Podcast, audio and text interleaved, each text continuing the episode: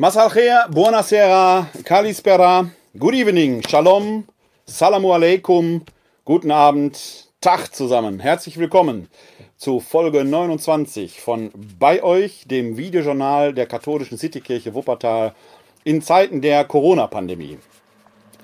Unser Motto lautet immer noch, ich bin bei euch alle Tage bis zum Ende der Welt, Matthäus achtundzwanzig, Vers zwanzig. Das gilt in guten wie in schlechten Zeiten. Und zwar gleichermaßen, in schlechten Zeiten ist uns diese Verheißung sicherlich etwas näher und trägt uns etwas mehr. In diesem Sinne sind auch wir von der katholischen Citykirche Wuppertal bei euch.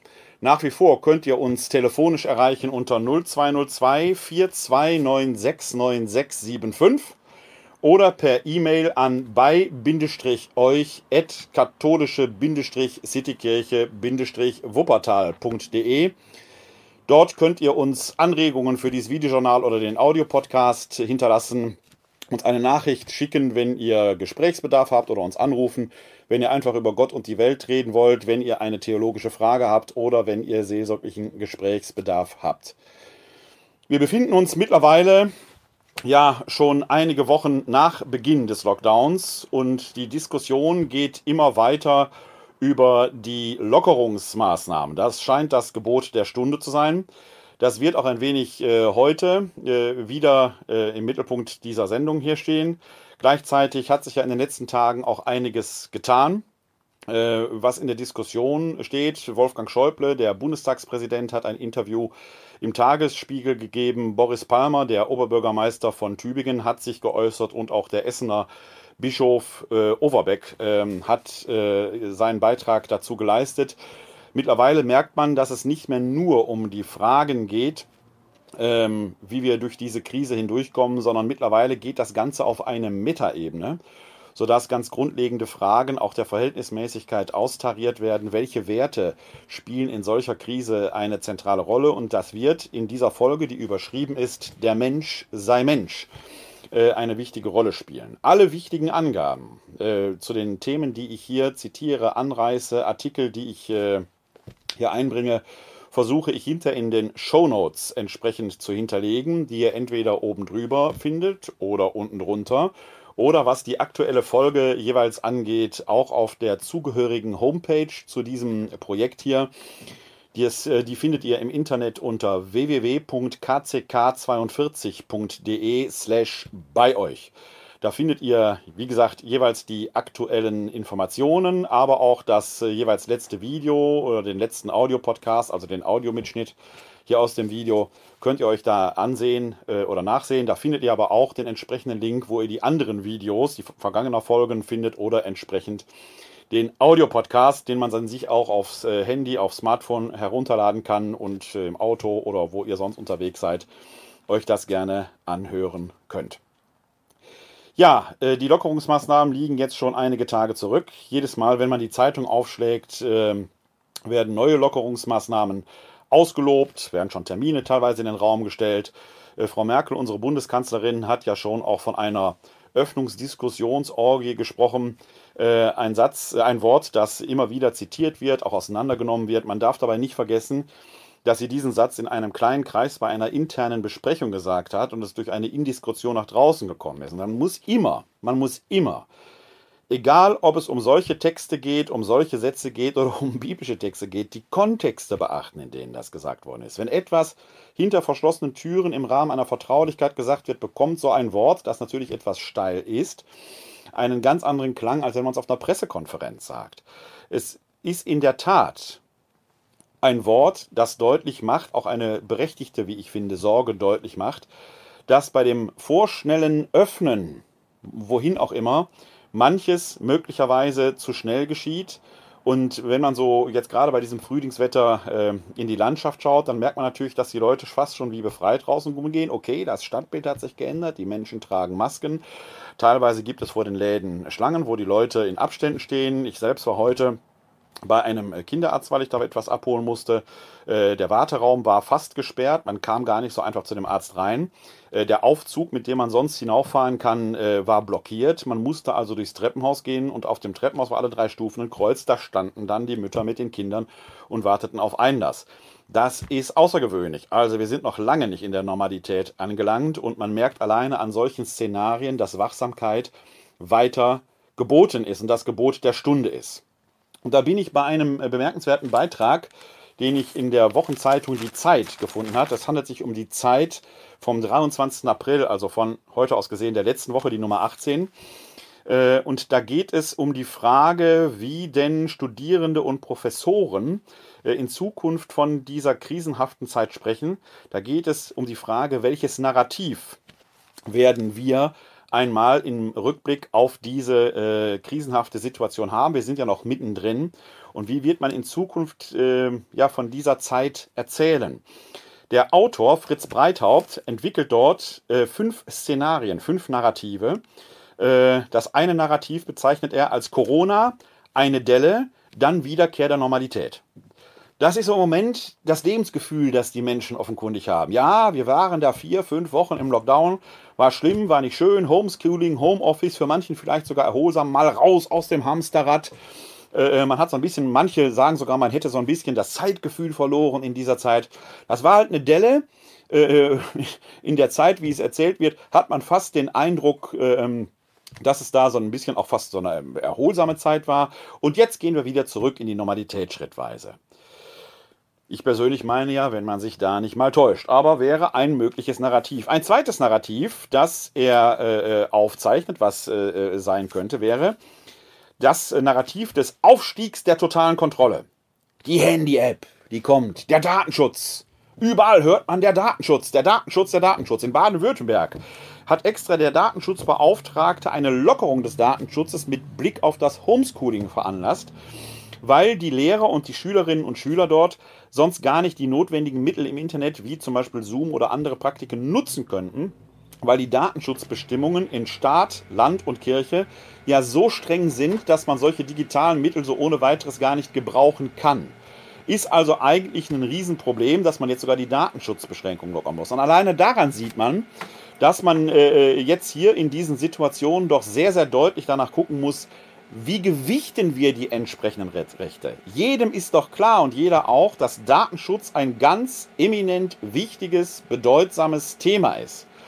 Aber ist das jetzt das oberste Gebot, dass wir da den Datenschutz so hochhalten, wenn es um Gesundheit und um Rückkehr in die Normalität geht? Die Handy-App, die kommen soll. Zwei Modelle stehen ja zur Auswahl. Das eine ist ein serverbasiertes Modell, das andere ein dezentrales Modell. Serverbasiert würde heißen, irgendwo steht ein Server, der sammelt zentral alle Daten von den Handys, wobei nicht die Daten persönlicher Natur, sondern das ist ja mittlerweile bei jedem Modell klar, dass dort entsprechende Tokens nur übertragen werden, also Registriernummern, die anonym sind, die zwar das einzelne Handy im Falle eines Falles registrieren und äh, identifizieren können, nicht aber die Person, die dahinter steht. Was in allen Fällen auch klar ist, ist, es wird über das Bluetooth-System geguckt, wo in welcher Nähe befanden sich möglicherweise zwei Handys zueinander. Es wird nicht G P S-basiert äh, gesteuert. Also die Daten, die erfasst werden, sind vergleichsweise gering. Bei einem serverbasierten Modell besteht natürlich nur die Sorge, dass da irgendwo jemand mal auf diesen Server zugreift und dann über I P-Adressen und so weiter vielleicht doch die eine oder andere Nachforschung anstellen könnte. Das dezentrale Modell, das jetzt äh, etwas intensiver diskutiert wird, bedeutet, es gibt keinen zentralen Server, sondern auf den Handys werden entsprechend alle Daten immer gespeichert. Und zwar auf jedem Handy alle Daten. Dazu muss permanent ein Datenaustausch stattfinden. Das heißt, einmal am Tag lädt sich so ein Handy im Prinzip alle anderen möglichen Daten herunter. Gigantische Mengen, die da durchs Netz gehen werden. Vor allen Dingen wird die Akkuleistung der Handys in den Keller gehen. Alles hat Vor- und Nachteile. Wenn wir jetzt diese Diskussion noch weiterführen, wird diese Handy-App immer später kommen, immer später kommen.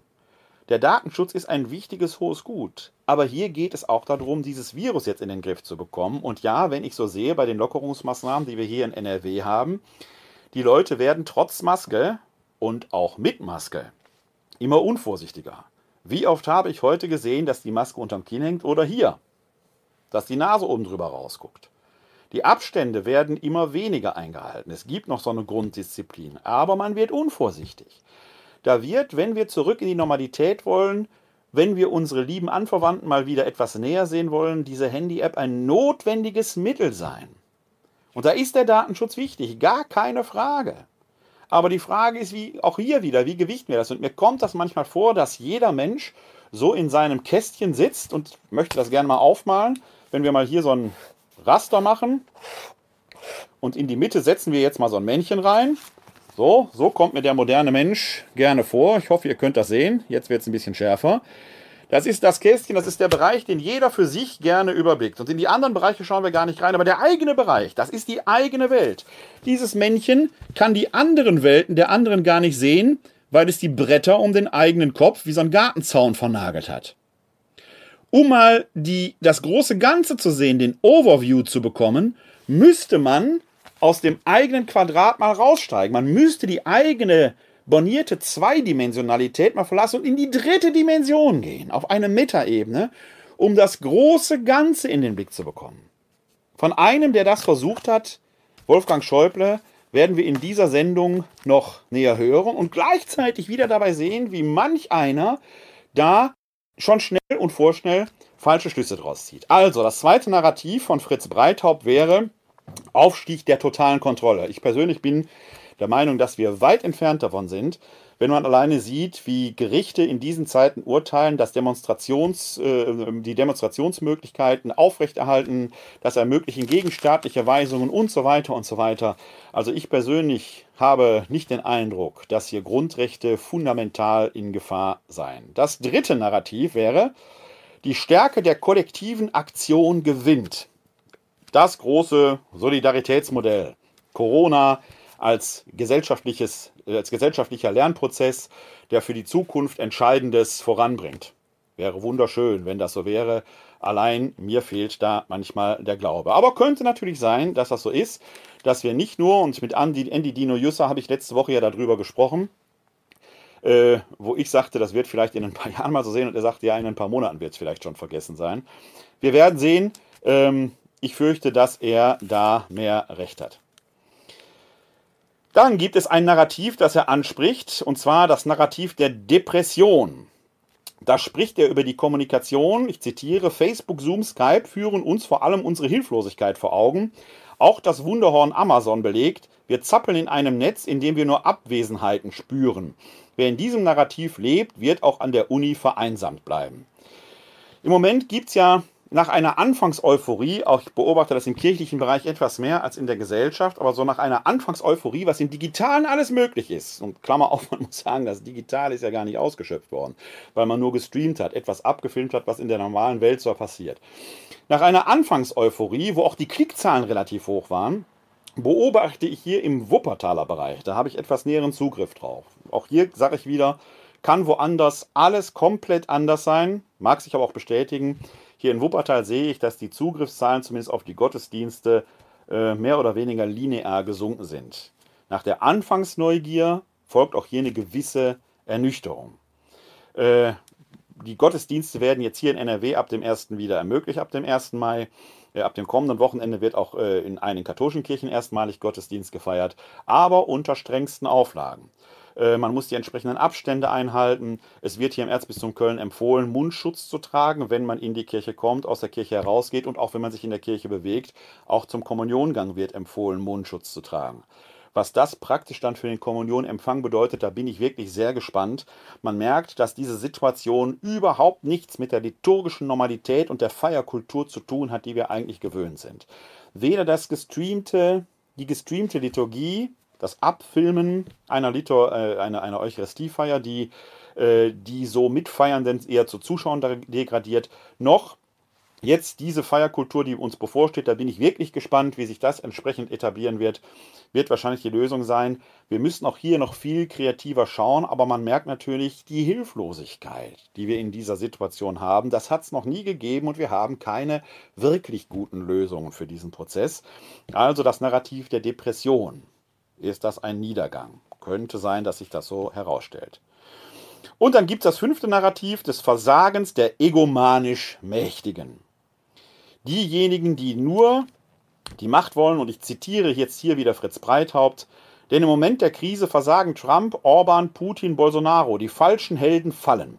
Und die Krise führt zu einem globalen Umdenken. Befürworter der weltweiten Kooperation werden stärker, Wissenschaft und Vernunft gewinnen. Was nahezu unmöglich schien, wird wahr. Die Welt beschließt Klimaschutz. Und auch die Studierenden wissen, dass es eine Aufgabe für sie gibt. Die Welt braucht ihr Know-how.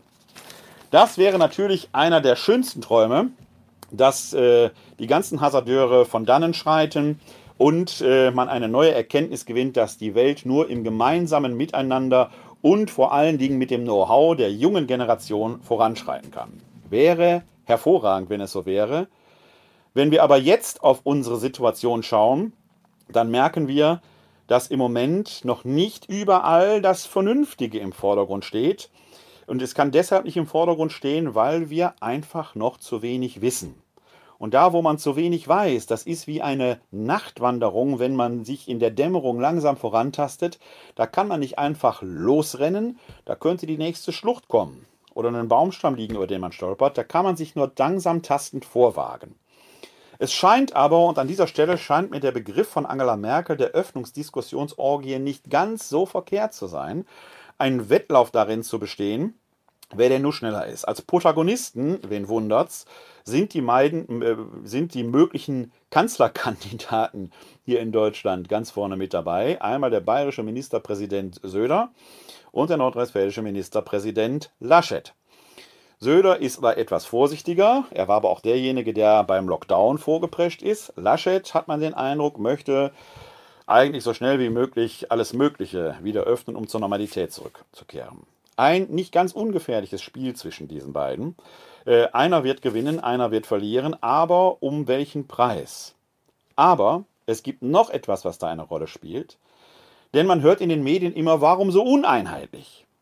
Da sage ich, weil wir ein föderales Staatssystem haben, Gott sei Dank. Denn wenn man sich heute mal die Karte des Robert-Koch-Institutes anschaut, wo die Hotspots sind, dann muss man sagen, sind die großen Hotspots im Moment immer noch unten in Bayern.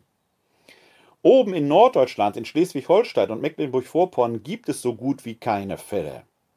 Warum also sollte man hier ein einheitliches System einführen bei einem Land, wo mehrere hundert oder über tausend Kilometer zwischen liegen? Warum soll man in Schleswig-Holstein Ausgangsbeschränkungen einführen, wie sie in Bayern immer noch notwendig sind? Da ist es gut, dass wir ein föderales System haben, denn im Moment wird kaum einer quer durch Deutschland fahren und die, die fahren, müssen sich halt dann dran gewöhnen. Okay. Aber es braucht nicht überall die gleichen Maßnahmen. Wir leben hier in Nordrhein-Westfalen und die Grenze zu den Niederlanden ist nicht allzu weit weg. Niemand fragt hier danach, warum wir nicht da einheitlich sein müssen, ein anderes Staatssystem. Die sind mir aber räumlich näher als die Bayern. Also was dieses Gejammere um eine Einheitlichkeit soll, erschließt sich mir ganz, weil sie lebenspraktisch für die allerwenigsten von uns von Bedeutung wäre, eine solche Einheitlichkeit.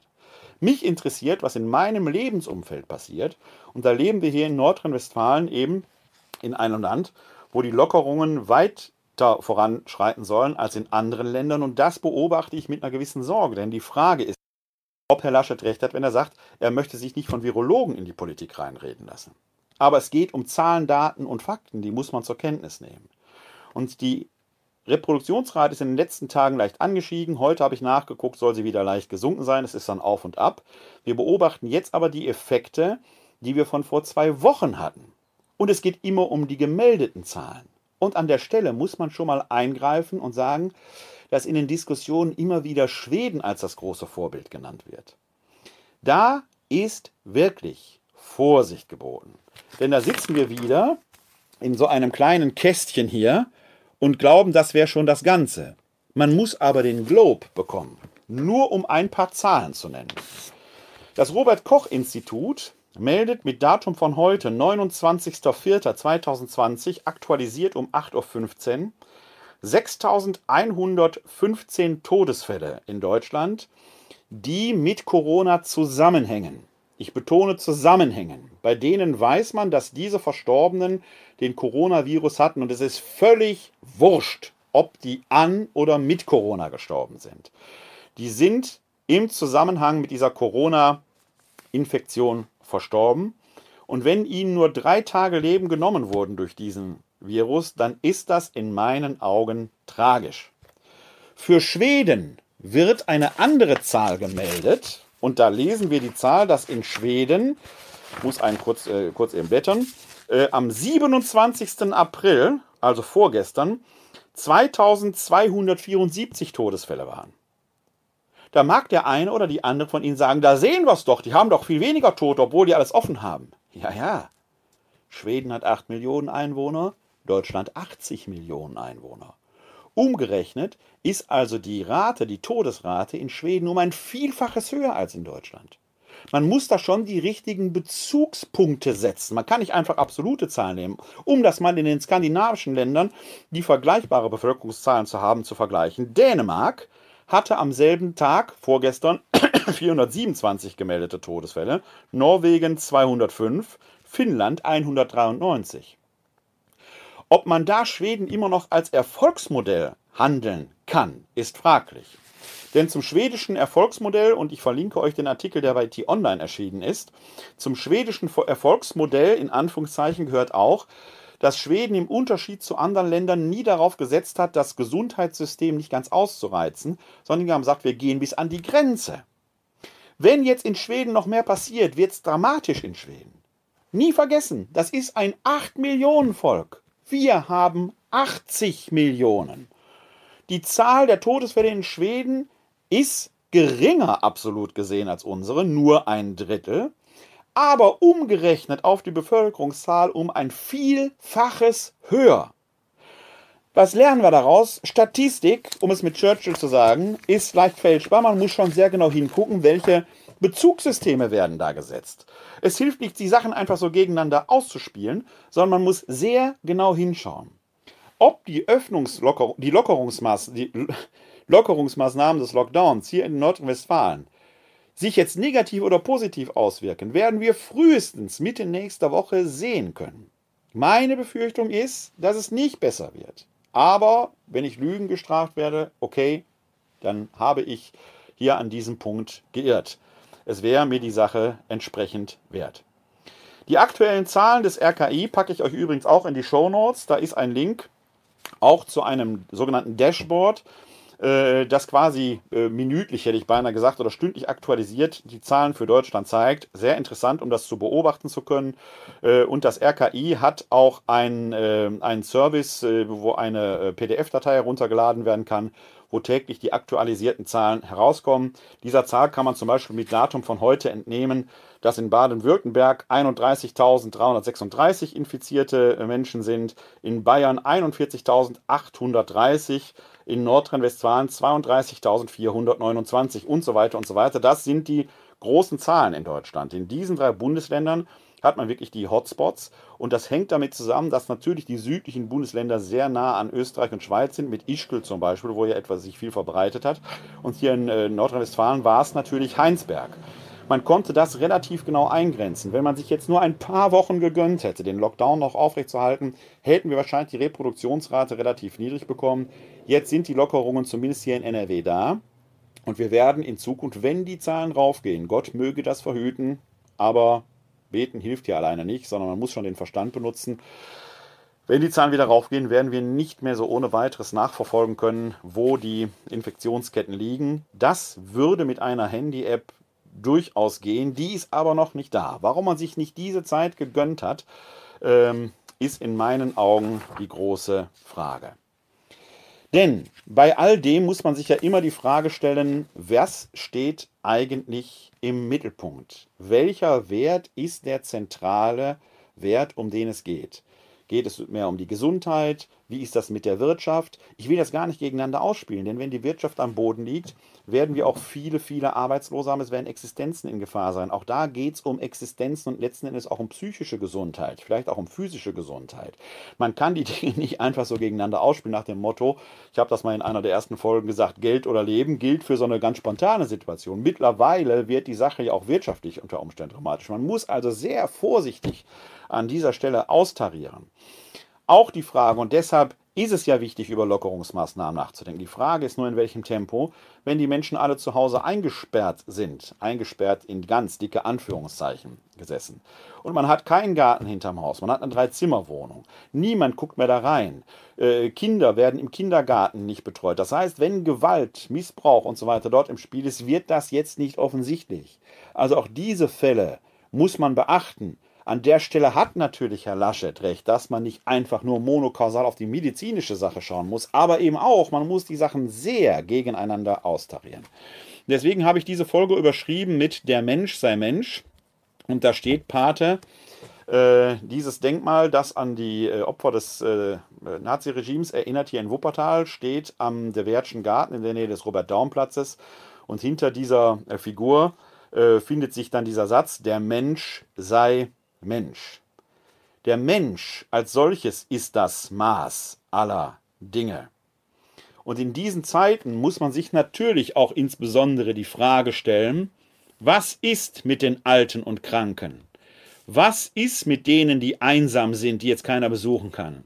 Können wir es uns wirklich leisten, über Monate unsere Großeltern nicht zu besuchen? Was ist mit den Behinderten? Ich habe euch hier in diesem Videojournal und Audio-Podcast schon mehrfach darüber berichtet, dass ich ja Vater von zwei behinderten äh, äh, Kindern bin, die mittlerweile erwachsen sind, zweiundzwanzig und fünfundzwanzig Jahre. Die können ihre Freunde jetzt schon seit Wochen und Monaten nicht mehr sehen. Wären die nicht behindert, würden die einfach rausgehen, würden sich treffen. So muss ich sagen, geht nicht.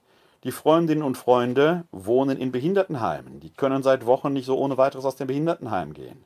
Inklusion war doch mal das große Stichwort. Da haben wir alle so getan, als wenn Behinderung gar nicht mehr wichtig wäre. Alle leben normal, ist egal, ob jemand geistig behindert ist, er kann in eine normale Schule gehen. So war es vor ein paar Jahren. Und jetzt? Jetzt werden Behinderte, die angeblich jetzt selbstständig leben sollen, einfach unter Verschluss kann man nicht sagen, aber sie können einfach nicht so ohne weiteres rausgehen. Was ist denn mit dem Inklusionsgedanken? Wie gehen wir damit entsprechend um? In den Werkstätten für Menschen mit Behinderung müssen dieselben Regelungen wie überall anders ja gehalten werden. Aber es handelt sich nicht um einsichtsfähige Personen, nicht überall. Nicht alle können einfach in den nächsten Wochen wieder arbeiten gehen, das wird ausgewählt werden müssen. Also es gibt eine riesigen, einen riesigen Frageblock äh, an dieser Stelle. Äh, und äh, an diesem Punkt möchte ich auf den Beitrag von ähm, Wolfgang Schäuble eingehen. Wenn ich ihn denn jetzt hier finde, da habe ich ihn hingelegt. Der äh, in einem Interview, das im Tagesspiegel veröffentlicht worden ist, am sechsundzwanzigsten vierten Bemerkenswertes gesagt hat. Und man muss sehr genau hinhören. Das Interview ist sehr lang, es ist aber auch sehr bemerkenswert. Er geht zum Beispiel auf diesen Begriff von Öffnungsdiskussionsorgien ein. Er geht auch auf den Föderalismusbegriff ein. Und an einer Stelle sagt, und dieser Satz ist aus dem sehr langen Interview medientypisch herausgenommen und zitiert worden. Ich lese diesen Satz aber, weil es mir wichtig ist, die Kontexte zu haben, im Zusammenhang vor. Frage: Woher kommen die Kriterien dafür? Und zwar geht es um die Kriterien, äh, wie man jetzt vernünftig die wissenschaftlichen Erkenntnisse in politische Maßnahmen umleiten kann. Woher kommen die Kriterien dafür? Man tastet sich daran, so antwortet Wolfgang Schäuble, lieber vorsichtig, denn der Weg zurück würde fürchterlich. Aber wenn ich höre, alles andere habe vor dem Schutz von Leben zurückzutreten, dann muss ich sagen, das ist in dieser Absolutheit nicht richtig. Grundrechte beschränken sich gegenseitig. Wenn es überhaupt einen absoluten Wert in unserem Grundgesetz gibt, dann ist das die Würde des Menschen. Die ist unantastbar. Aber sie schließt nicht aus, dass wir sterben müssen. Man muss in Kauf nehmen, dass Menschen an Corona sterben. So die Frage. Antwort Schäuble. Der Staat muss für alle die bestmögliche gesundheitliche Versorgung gewährleisten. Aber Menschen werden weiter auch an Corona sterben. Sehen Sie, mit allen Vorbelastungen und bei meinem Alter bin ich Hochrisikogruppe. Meine Angst ist aber begrenzt, wir sterben alle. Und ich finde, Jüngere haben eigentlich ein viel größeres Risiko als ich. Mein natürliches Lebensende ist nämlich ein bisschen näher. Soweit erstmal Wolfgang Schäuble. Ich muss sagen, als ich diesen Satz das erste Mal gelesen ha- gehört habe, und ich habe ihn nur oberflächlich gehört, weil der so als Schlagzeile überall rumzitiert wurde, habe ich mich innerlich ein bisschen aufgeregt. Weil ich sage, wenn das so eine Meinung ist, so nach dem Motto, wir müssen ja alle sterben, dann ist das ja auch nicht so wichtig. Und äh, dieser Satz, den er dann äh, da zuerst gesagt hatte, ähm, aber sie schließt nicht aus, dass wir sterben müssen. Und dann der andere Satz, den er hier hatte, äh, mein natürliches Lebensende ist nämlich ein bisschen näher, suggerierte ja nach dem Motto, äh, wenn man ihn so ohne den Kontext hört, ähm, was sollen wir dann, lass uns doch alles aufmachen, die Alten sind sowieso bald tot. Und in der Tat hat ja der Tübinger Oberbürgermeister Boris Palmer das genau in diese Richtung geäußert, wenn er da einfach gesagt hat, wir retten jetzt Menschen, die in einem halben Jahr sowieso tot sind. Ja, da kann man sich doch nur mit der Hand an den Kopf schlagen und sagen, hat dieser Mann noch alle Latten auf dem Zaun? Was ist das denn für eine Denkweise? Nach dem Motto, das ist lebens- und wertes Leben, brauchen wir uns nicht mehr drum kümmern. Was ist denn dann mit den alten, kranken, schwachen, Behinderten, mit denen, die keinen haben? So nach dem Motto, wir wollen leben und wer halt nicht mitkommen kann, der bleibt zurück. Boris Palmer hat sich erst lange gewunden, bis er sich dann endlich doch entschuldigt hat, was auch immer man sich für diese Entschuldigung kaufen mag. Sehr, sehr merkwürdig. Ist Alter plötzlich in sich eine Krankheit? Weiß ich nicht, ob ein alter achtzigjähriger nicht auch zwanzig Jahre Leben vor sich hat? Weiß ich, ob ein fünfundzwanzigjähriger nicht am nächsten Tag durch einen Unfall zu Tode kommt? Das sind doch alles Dinge, die kann man so gar nicht sagen. Niemand weiß das. Es gibt Hochbetagte, die noch wichtige Bücher für die Menschheit geschrieben haben und so weiter und so weiter. Das sind doch Dinge, die kann man gar nicht gegeneinander aufrechnen. Wenn, und an dieser Stelle komme ich auf Wolfgang Schäuble zurück, weil ich glaube, dass man ihn sehr genau lesen muss. Der Artikel eins des Grundgesetzes, und darauf kommt Schäuble ja zu sprechen, dass der absolute Punkt ist, an dem sich alles messen lassen muss, dann ist es die Würde des Menschen, die unantastbar ist. Und jetzt muss man diesen Satz von Wolfgang Schäuble, dass der Schutz des Lebens vielleicht nicht diese Absolutheit beanspruchen kann, an diesem Absolutpunkt messen. Und da sind wir wieder. Die Relationspunkte sind immer wichtig. Worauf beziehe ich Aussagen? Dann erscheint dieser Satz plötzlich in einem anderen Klang. Und ich muss sagen, dass ich heute mit Lambert Koch, dem Rektor der hiesigen Universität hier in Wuppertal, ein sehr längeres, interessantes Gespräch hatte, der mir für diesen Aspekt, äh, und ich bin ihm wirklich dankbar für diesen Hinweis, äh, im kritischen Diskurs die Augen geöffnet hat. Dann muss man sagen, man kann und muss den Satz Wolfgang Schäubles genau in eine andere Richtung lesen, nämlich, wenn wir den Schutz des Lebens als oberstes Gut dahinsetzen, dann ist alles gerechtfertigt, auch die Alten und Kranken und Schwachen wegzusperren, damit sie am Leben bleiben. Aber was ist das für ein Leben? Wir berauben sie der Freiheit. Wir reden, ich rede jetzt nicht über Demente. Ich rede über Menschen, die Herrin und Herr ihres freien Willens sind, die selber für sich abschätzen können, welches Risiko gehen sie ein.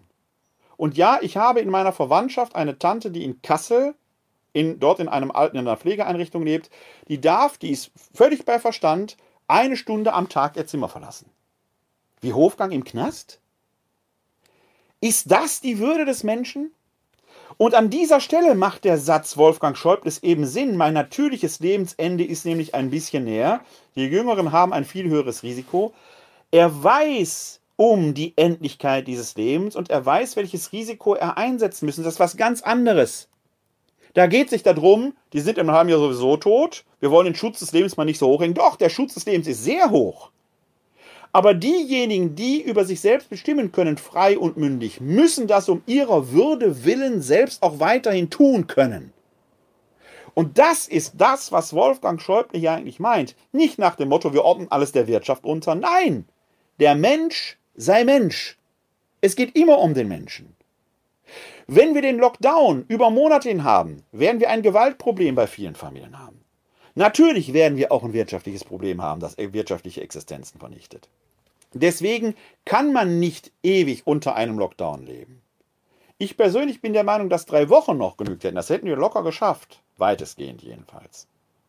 Ob aber jetzt die Situation mit einer vorschnellen Lockerung die große Befreiung sein wird, darauf kommt Wolfgang Schäuble ja eben auch zu sprechen, dass er sagt, wenn wir jetzt wieder zurück müssen, wird es verdammt schwierig werden. Man muss jetzt mit Bedacht vorgehen, Schritt für Schritt, wie in einem Nebel, denn wir wissen noch viel zu wenig über diesen Virus, wie in einem Nebel langsam vorantastend die richtigen Schritte wählen, eher vorsichtig auftretend als zu früh abstürzend. Der Essener Bischof Overbeck hat, in einer ähnlichen, hat sich da in einer ähnlichen Weise positioniert, in einem Interview, das äh, im Domradio äh, angetriggert wurde. Auch da versuche ich, den Link nachher in die Shownotes zu legen. Und das ist mir das Wichtige. Der Mensch sei Mensch. Das oberste Gebot ist die Würde des Menschen, die unantastbar ist. Deswegen darf man Alte und Kranke nicht einfach einsperren, um sie vor sich selbst zu schützen, wie es dann so schön heißt. Nein, das ist unwürdig. Es ist unwürdig. Wenn sie selbst bei Verstand sind, müssen sie die Risiken selbst abschätzen. Und ja, da ist Wolfgang Schäuble zuzustimmen. Wenn jemand dieses eigene Lebensrisiko für sich aufnimmt, dann ist es seine oder ihre freie Entscheidung. Etwas anderes ist es bei Dementen oder jenen, die nicht einsichtsfähig sind. Da sind wir im Bereich der Behinderten. Aber kann das sein, dass es Behindertenwohnheime gibt, wie es mir in Wuppertal unterkommt, wo Menschen leben, die nicht mehr bei ihren Eltern leben, die nicht raus dürfen, die noch nicht mal in der Lage sind, sich ein Tablet zu besorgen und da eine Videosoftware aufzuspielen, dass man Videotelefonie machen kann, aus Angst vor dem Datenschutz? Liebe Leute, auch das ist unwürdig. Die Würde des Menschen ist unantastbar bei all den notwendigen Dingen, wo wir auch die, die nicht einsichtsfähig sind, um die geht es mir jetzt, sicherlich etwas mehr schützen müssen, weil sie sonst eben ihre Schritte nicht abwägen können. Müssen wir trotzdem alles Menschenmögliche tun, eine größtmögliche Normalität herbeizuführen. Und dazu gehört jetzt auch, bitteschön, dass man da Videotelefonie ermöglicht, dass die wenigstens ihre Eltern, ihre Geschwister oder wen auch immer sehen können.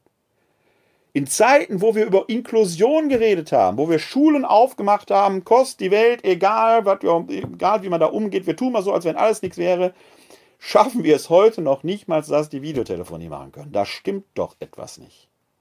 Der Mensch sei Mensch. In einer solch hochkomplexen Situation gibt es viel zu lernen. Und da fallen mir zwei Episoden aus der Bibel ein. Die eine findet sich im Jakobusbrief im Kapitel eins, die Verse neunzehn folgende, die man wirklich als Maßgabe hernehmen kann, um den einen oder anderen Schritt doch nochmal vielleicht genauer zu betrachten, im Guten wie im Schlechten. Im Guten meine ich, der Mensch sei Mensch, achtet die Würde, respektiert die Alten in ihrer Mündigkeit und entmündigt sie nicht einfach vorschnell. Und im Schlechten, wenn es denn schlecht ist, geht die Schritte in die Öffnung hinein behutsam, damit, wenn ein Schritt vorschnell war, man ihn auch schnell zurücknehmen kann und noch auf sicherem Boden steht, ohne schon halb im Abgrund zu hängen. Also das Gebot ist, langsam, aber schnell, schnell, aber mit der gebotenen Langsamkeit. Abwägen. Im Jakobusbrief Kapitel eins, die Verse neunzehn folgende heißt es: Wisset, meine geliebten Brüder und Schwestern, jeder Mensch sei schnell zum Hören, langsam zum Reden, langsam zum Zorn. Denn der Zorn eines Mannes schafft keine Gerechtigkeit vor Gott. Darum legt alles Schmutzige und die viele Bosheit ab und nehmt in Sanftmut das Wort an, das in euch eingepflanzt ist und die Macht hat, euch zu retten. Jeder Mensch sei schnell im Hören, aber langsam im Reden. Langsam und schnell. Alles zu seiner Zeit und vor allen Dingen in richtigen Punkten. Schnell um der Menschen willen, im Hören, aber langsam mit dem notwendigen Bedacht und nicht vorschnell Dinge hinausplaudern. Oder wie mein Lateinlehrer immer zu sagen pflegte, vor Gebrauch des Mundwerks Gehirn einschalten. Gerade mit Blick auf die Alten, die ihre Enkelkinder und ihre Kinder nicht mehr sehen können, so ohne weiteres. Was ja dramatisch ist für beide, für die Enkelkinder, für die Kinder wie für die Alten. Was sind das für Situationen? Ich habe jetzt Bilder gesehen, das ist ja schon fast ein Segen, wo man Bretterzäune aufgebaut hat, dass die Angehörigen jetzt vor ein Altenheim kommen konnten, aber sich dann nicht auf zwei Meter annähern, als wenn die Leute nicht selber drauf achten könnten. Wie im Zoo steht da eine ältere Dame hinter so einer Bretterwand und auf der anderen Seite stehen die Enkelkinder und winken ihr zu. Entwürdigend! Glaubt ihr wirklich nicht, dass die Eltern und die Großeltern selber darauf aufpassen können? Der Mensch sei Mensch. Die Würde des Menschen ist unantastbar. Wie gehen wir da miteinander um? Und da ist mir der Psalm hundertachtundzwanzig in den Sinn gekommen.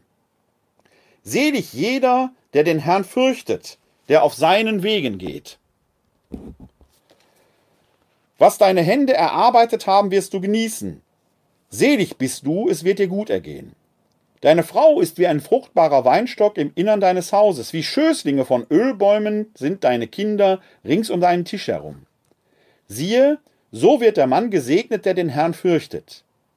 Es segne dich der Herr vom Zion her, du sollst schauen das Glück Jerusalems alle Tage deines Lebens, du sollst schauen die Kinder deiner Kinder, Friede über Israel. Lassen wir jetzt mal das äh, spezielle Familienbild dieses Psalms außer Acht. Das ist ja ein Psalm, der aus vorchristlicher Zeit stammt. Damals war das Patriarchat noch ähm, ganz anders äh, in der Macht, als es heute ist. Darüber braucht man nicht diskutieren. Mir geht es jetzt darum, dass hier das höchste Glück darin besteht, dass die Familie zusammen ist, dass man die Kinder seiner Kinder sehen kann, dass man sich um den Tisch versammelt. Jede und jeder, der in diesen Tagen bei Verstand ist, weiß, dass um den Tisch versammeln nur mit dem gebotenen Abstand geht. Jede und jeder weiß, wenn wir Oma und Opa retten wollen, müssen wir im Moment auf Abstand bleiben. Aber das heißt doch nicht, dass wir die Türen abschließen müssen. Die Würde des Menschen ist unantastbar. Wenn die mündig sind, behandelt sie respektvoll. Die Alten sind die, die unseren Respekt verdienen. Und Schande über alle, die sagen, die sind sowieso in einem halben Jahr tot. Wie kann man so einen Satz so aussprechen? Furchtbar. Die Würde des Menschen ist unantastbar. Der Mensch sei Mensch. Heute feiern wir in der Kirche das Fest der heiligen Katharina von Siena. Wir hatten gerade hier in dem Psalm einen Text, der ja eher patriarchal geprägt war. Die heilige Katharina von Siena äh, war in ihrem Zeitalter, wo sicherlich äh, die Gleichberechtigung noch nicht groß geschrieben wurde, eine Frau, die sich nicht hat mundtot machen lassen. Sie hat zum Beispiel unter anderem dafür gesorgt, dass die Päpste aus Avignon zurück nach Rom gingen und hat so die innere Reform der Kirche vorangetrieben. Also eine Frau, die selbst den Päpsten das Hören und Sehen gelehrt hat. Sie ist deshalb nicht umsonst und völlig zu Recht von Papst Paul der Sechste zur Kirchenlehrerin erhoben worden. Also als Gegengewicht zu einem patriarchal geprägten Psalm, der trotzdem wichtig ist, weil er das Spiel zwischen den Generationen hervorbringt, kommt jetzt heute das Fest einer Kirchenlehrerin, sodass wir in der Summe hier auch in dieser Folge, was das angeht, einen gewissen Ausgleich haben. Am heutigen Festtag der heiligen Katharina von Siena gibt es dann eine Lesung aus dem ersten Johannesbrief. Und die möchte ich in den Mittelpunkt der Schlussandacht hier stellen. Wir hören die Lesung aus dem ersten Johannesbrief, Kapitel eins, Vers fünf bis Kapitel zwei, Vers zwei. Lesung aus dem ersten Johannesbrief. Brüder und Schwestern, das ist die Botschaft, die wir von ihm gehört haben und euch verkünden. Gott ist Licht und keine Finsternis ist in ihm. Wenn wir sagen, dass wir Gemeinschaft mit ihm haben und doch in der Finsternis leben, lügen wir und tun nicht die Wahrheit. Wenn wir aber im Licht leben, wie er im Licht ist, haben wir Gemeinschaft miteinander und das Blut seines Sohnes reinigt uns von aller Sünde. Wenn wir sagen, dass wir keine Sünde haben, führen wir uns selbst in die Irre und die Wahrheit ist nicht in uns. Wenn wir unsere Sünden bekennen, ist er treu und gerecht. Er vergibt uns die Sünden und reinigt uns von allem Unrecht. Wenn wir sagen, dass wir nicht gesündigt haben, machen wir ihn zum Lügner und sein Wort ist nicht in uns. Meine Kinder, ich schreibe euch dies, damit ihr nicht sündigt. Wenn aber einer sündigt, haben wir einen Beistand beim Vater, Jesus Christus, den Gerechten. Er ist die Sühne für unsere Sünden, aber nicht nur für unsere Sünden, sondern auch für die der ganzen Welt. Wort des lebendigen Gottes. Dank sei Gott.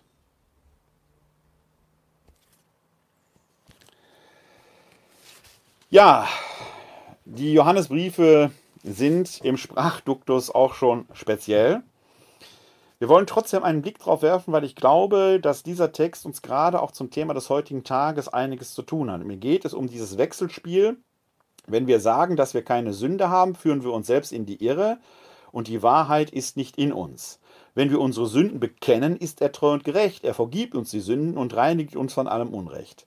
Wenn wir sagen, dass wir nicht gesündigt haben, machen wir ihn zum Lügner. Kurzformel, wir können nicht nicht sündigen. Ja, schon mal ganz wichtig. Alles Streben danach, ganz rein zu sein, macht Gott zum Lügner. Muss man sich mal reinziehen, was der Autor des ersten Johannesbriefes hier sagt. Wir Menschen sind das, was wir sind. Menschen. Der Mensch sei Mensch. Zum Menschsein gehört, dass er fehlerhaft ist. Das macht uns Menschen erst gerade dazu, dass wir sind. Wir haben die Fähigkeit, wie es im Hebräerbrief heißt, Gut und Böse zu unterscheiden. Das macht uns erst zu mündigen Menschen, dass wir diese Fähigkeit haben. In dieser Fähigkeit können wir uns für das Gute entscheiden. Manchmal möchten wir uns für das Gute entscheiden, müssen aber das weniger Gute tun, weil die Umstände halt so sind, wie sie sind. Und manchmal tun wir das Schlechte aus purem Genuss. Und manchmal müssen wir das Schlechte tun, obwohl wir nichts dafür können. That's life. Wer behauptet, er wäre absolut rein, geht an dieser Stelle an seinem Menschsein vorbei. Das ist also das Erste, was wir tun sollten, erkennen, dass wir fehlerhafte Wesen sind. Und diese Erkenntnis ist in Zeiten wie diesen so wichtig wie nie, weil gerade diese Erkenntnis mit sich bringt, wenn ich weiß, dass ich irren kann, wenn ich weiß, dass ich Fehler machen kann, dann muss ich mich mit anderen austarieren. Dann muss ich meine Schritte mit Bedacht wählen. Gerade wenn ich darin für andere auch Entscheidungen fälle, und das ist bei Regierenden immer der Fall, die treffen immer Entscheidungen für anderen, ist umso mehr Bedacht zu wählen. Ja, und das Spiel zwischen langsam und schnell ist auszutarieren. Man kann nicht bis zum Sankt Nimmerleinstag warten, man muss Entscheidungen treffen. Man kann aber auch nicht zu schnell gehen, dann stürzt man unter Umständen ab. Diese Erkenntnis, dass ein vorschneller Fehler fatal sein könnte. Das sollte uns lehren, dass wir in einem Nebel stochern. Es hilft überhaupt nichts, wenn ein nordrhein-westfälischer Ministerpräsident sagt, ich lasse mir von Virologen nichts sagen, weil die heute Hü und morgen Hott reden. Nein, die Virologen reden nicht Hü und Hott. Die Virologen geben uns ihre Erkenntnisse weiter und sie haben diesen Virus eben noch nicht ganz verstanden. Da kann das sein, dass morgen etwas kommt, was heute noch anders aussah. Gerade deshalb ist mit Bedacht vorzugehen, so schnell wie möglich, aber so langsam wie nötig. Es ist nicht die Zeit, einen Wettbewerb hinzulegen, mit Blick auf ein Kanzleramt oder sonst wohin. Es ist die Zeit, die Menschen zu führen und nicht zu verführen. Denn vorschnelle Öffnungen verführen dazu, dass man denkt, das Virus hätte keine Macht. Die Zahlen in Schweden sagen, das wird fatal. Wenn in einem acht Millionen Volk schon über zweitausend gestorben sind, während in einem Volk, das zehnmal so groß ist, nur sechstausend bisher gestorben sind. Dann ist jeder Tote einer zu viel. Aber erzählt mir nicht, die offenen Schweden hätten einen guten Weg gefunden. Wenn wir das so machen würden, wäre unsere Rate in den zigtausenden mittlerweile. Also, Obacht! Es ist ein nebulöses Geschäft. Hochkomplex. Wählt die Schritte mit Bedacht.